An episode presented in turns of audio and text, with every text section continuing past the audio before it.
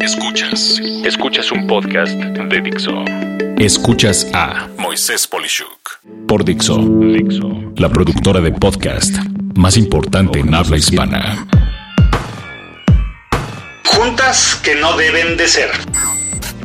Es increíble cómo el tema de las juntas ha pasado de ser algo relevante para interactuar y compartir ideas comúnmente eh, se convierta en darle importancia a alguna persona muy alta dentro del organigrama. Algo así como que debido a el alto nivel de esa persona, la forma de comunicación siempre debe de ser en cuerpo presente. No solo esto es ridículo, sino que por igual es causal de gran pérdida de tiempo y productividad, lo cual acaba impactando en la capacidad de ejecutar del negocio o la pérdida de oportunidades por precisamente estar en una junta. Es más, una de las empresas que admiro en el tema de las juntas es Amazon. Para hacer una junta en esa empresa, varias cosas deben de pasar antes, como que las personas que convocan una junta deben de hacer un resumen escrito de no más de seis cuartillas, detallando lo que quieren hablar, lo que piensan y lo que quieren resolver o les preocupa.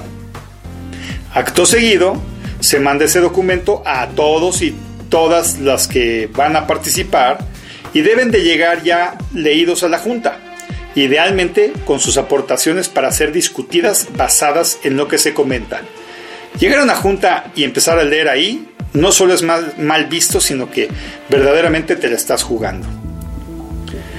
Prohibido usar cualquier tipo de programa de presentaciones en una junta de este estilo y es más, las salas en su mayoría que yo sepa no tienen forma de proyectar.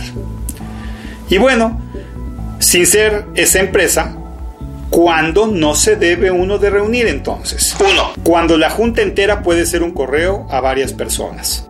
Sí, es algo concreto o sencillo y simplemente no es tema de discusión, si solo deseas enterar a las personas sin saber su opinión, por favor, manda un correo y no hagas una junta. 2. Cuando la distancia es ridícula. Alguna vez, un cliente me pagó un vuelo a Estados Unidos para tener una junta conmigo en una sala del aeropuerto y regresarme en un vuelo por la tarde de ese mismo día. Fue estúpido. La conferencia web es lo de hoy para esos casos. Punto 3. Cuando no es claro a quién se invita. No se debe de distraer a quien no tiene que aportar. Por un nivel alto en la empresa, las personas disfrutan de mandar traer a todo mundo a una junta que no tiene sentido. 4. Cuando no está claro el tema. Por favor, puedes consultar en mi blog el tema denominado lo que nunca debes de hacer en temas de agenda y calendarización de negocios. Lo hice en 2015, el 14 de agosto.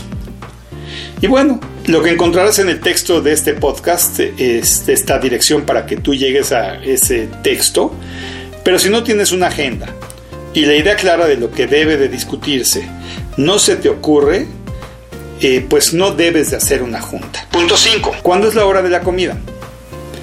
O se come, o desayuna, o cena, o se tiene una junta. Aparte de que el olor a comida mezclado con la complejidad de anotar y comer no es lo lógico, la concentración no va a ser la óptima. 6. Cuando una persona domina la reunión. ¿Para qué diablos quieres una junta si va a ser un monólogo? Basta con compartir un video de esa persona en vez de reunirse y verlo cuando se tenga el tiempo. 7. Cuando no se va a respetar la duración de la junta.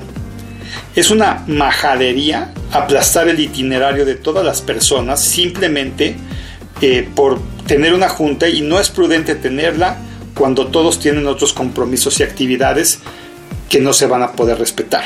Escuchas a Moisés Polishuk.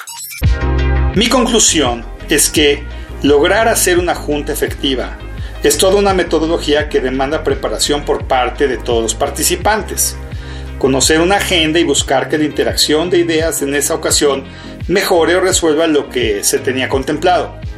Pues en caso contrario, es mejor no hacerla. Soy Moisés Polishuk y agradezco que me hayas escuchado. Hasta la próxima.